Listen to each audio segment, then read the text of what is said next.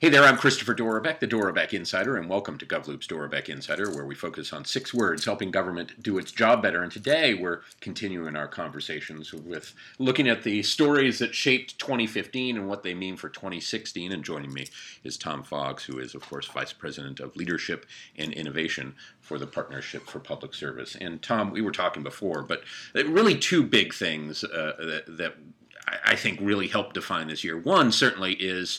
is the budget agreement. We, we were teetering again. Is there going to be a shutdown? And everyone's, uh, it seems like, uh, uh, came to came to their senses. And at least we have stability for a period of time, right? I think that's right. Um, you know, there's, there's, you know, sadly still the threat of a shutdown. Right. Um, but, but, but there's you know, always, but, a, that feels like a constant these days. It does. But, but at least there's a little more certainty than perhaps has been the case in the past. And I think for leaders in particular, Um, I think this represents an opportunity to do some longer-range planning than perhaps has been the case in the past. And so because a threat of a shutdown or sequestration or, you know, whatever the issue may be has been sort of a constant on the minds of many, um, I think folks have, have naturally been forced into short-term thinking. What's it going to look like for the next three months, the next six months, whatever the, the term of the continuing resolution is. And I think now it's really incumbent upon leadership, especially once we pass December eleventh and, and have some, some real certainty there, is to engage in some of the longer range strategic thinking that needs to occur, especially with a president, presidential election on the horizon in twenty sixteen. You really want to both, you know, sort of finish this administration strong, but then also prepare for the new incoming politicals uh, who will who will be taking office in in twenty seventeen. Now's, now's the time to do it, and you've got to be thinking about it in a strategic, long-range sense, not just a three to six month sense. And these things, it seems to me, are so important just because um, it, it, it, it, how, how does one manage an organization where you're going from, um, it, it feels like paycheck to paycheck, right? Uh, it's it, you can't run these big systems, which government has big systems um, and big programs. They just they can't be run effectively that way.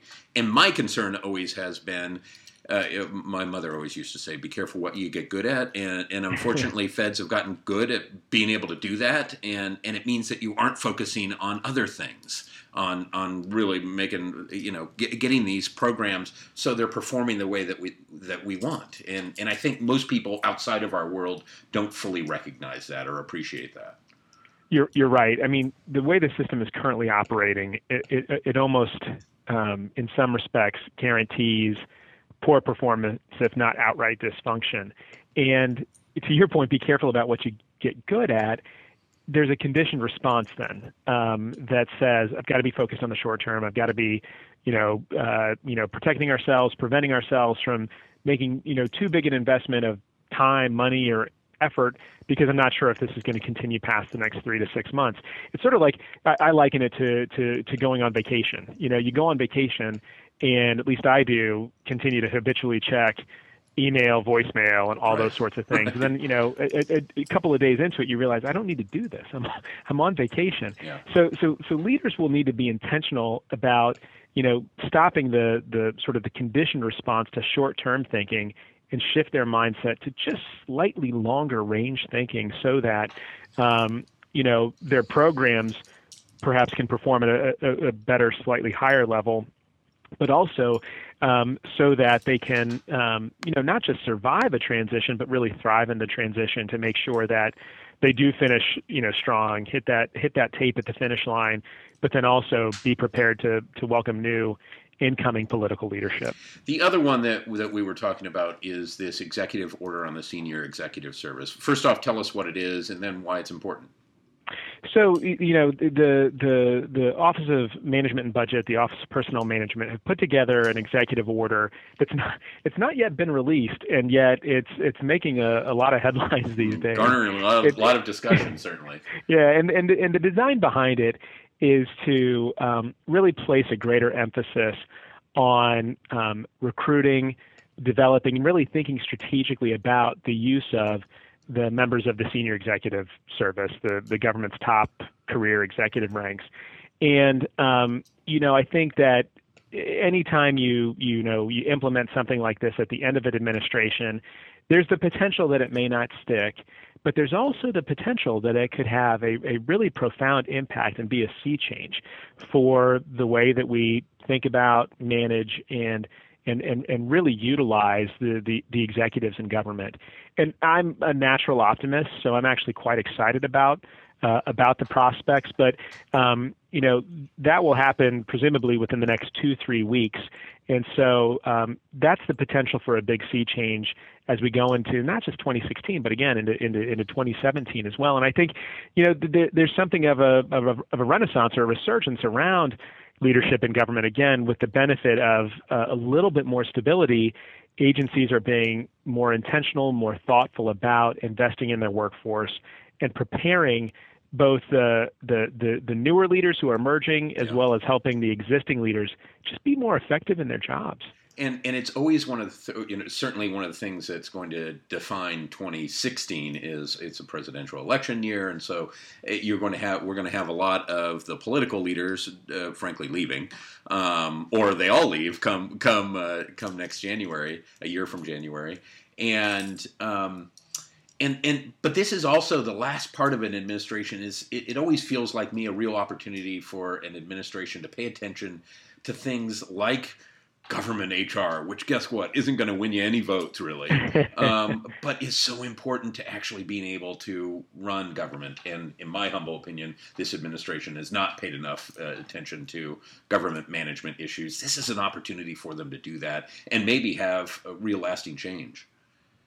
Yeah, I, I agree. And, you know, some of the criticism around the sort of the early feedback on this executive order is that it's, you know, it's, it's too late. It's the last year of an administration. It's the eleventh hour.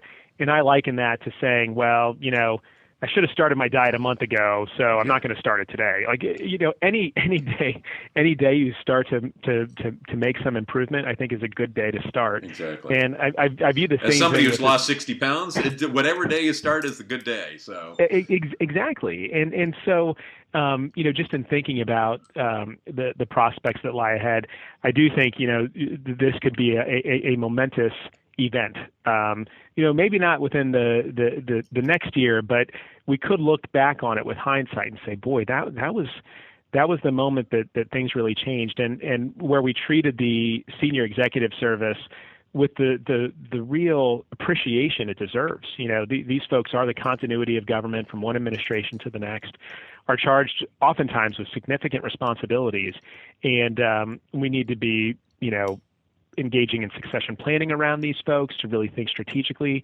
about the people we need and how we develop folks. We need to be selecting and recruiting the right types of folks and then providing them with the professional development opportunities they need in order to really succeed in those roles. And, you know, some of that's happening in government right now, but it's far too ad hoc. It needs to happen on a much more consistent basis. One of my, uh, still one of my favorite co- quotes, and it's a couple years old now, but one of my favorite quotes came from a C T O at one of a cabinet level agency. And he said, eighty percent of, of eighty percent of my problems would be solved if we address two issues, H R and procurement. Um, and, um, And and I you know I always I that always rings true to me that you know we have both those issues that, that are looming out there, a procurement system that just doesn't allow us to buy what we need quickly, and then a uh, an H R system that that is you know was passed sixty years ago. That means it was developed seventy years ago, and what else are we still using that's seventy years old, for goodness sakes? Yeah, we definitely need to keep Keep, keep pace with the times, or at least catch up with the times. You know, to your point, uh, the civil service system that was designed in the nineteen forties is by no means uh, able to keep pace with uh, the world that we live in today. You, you, you can't imagine uh, a Google or an Apple or any other sort of private sector benchmark organizations succeeding with the system that we have. And so you, you've got to imagine that we could un- un- unleash quite a bit of potential in productivity if, uh, if if we gave our leaders the tools they need to succeed. Absolutely. Tom Fox uh, from the Partnership for Public Service, always a pleasure to have you here.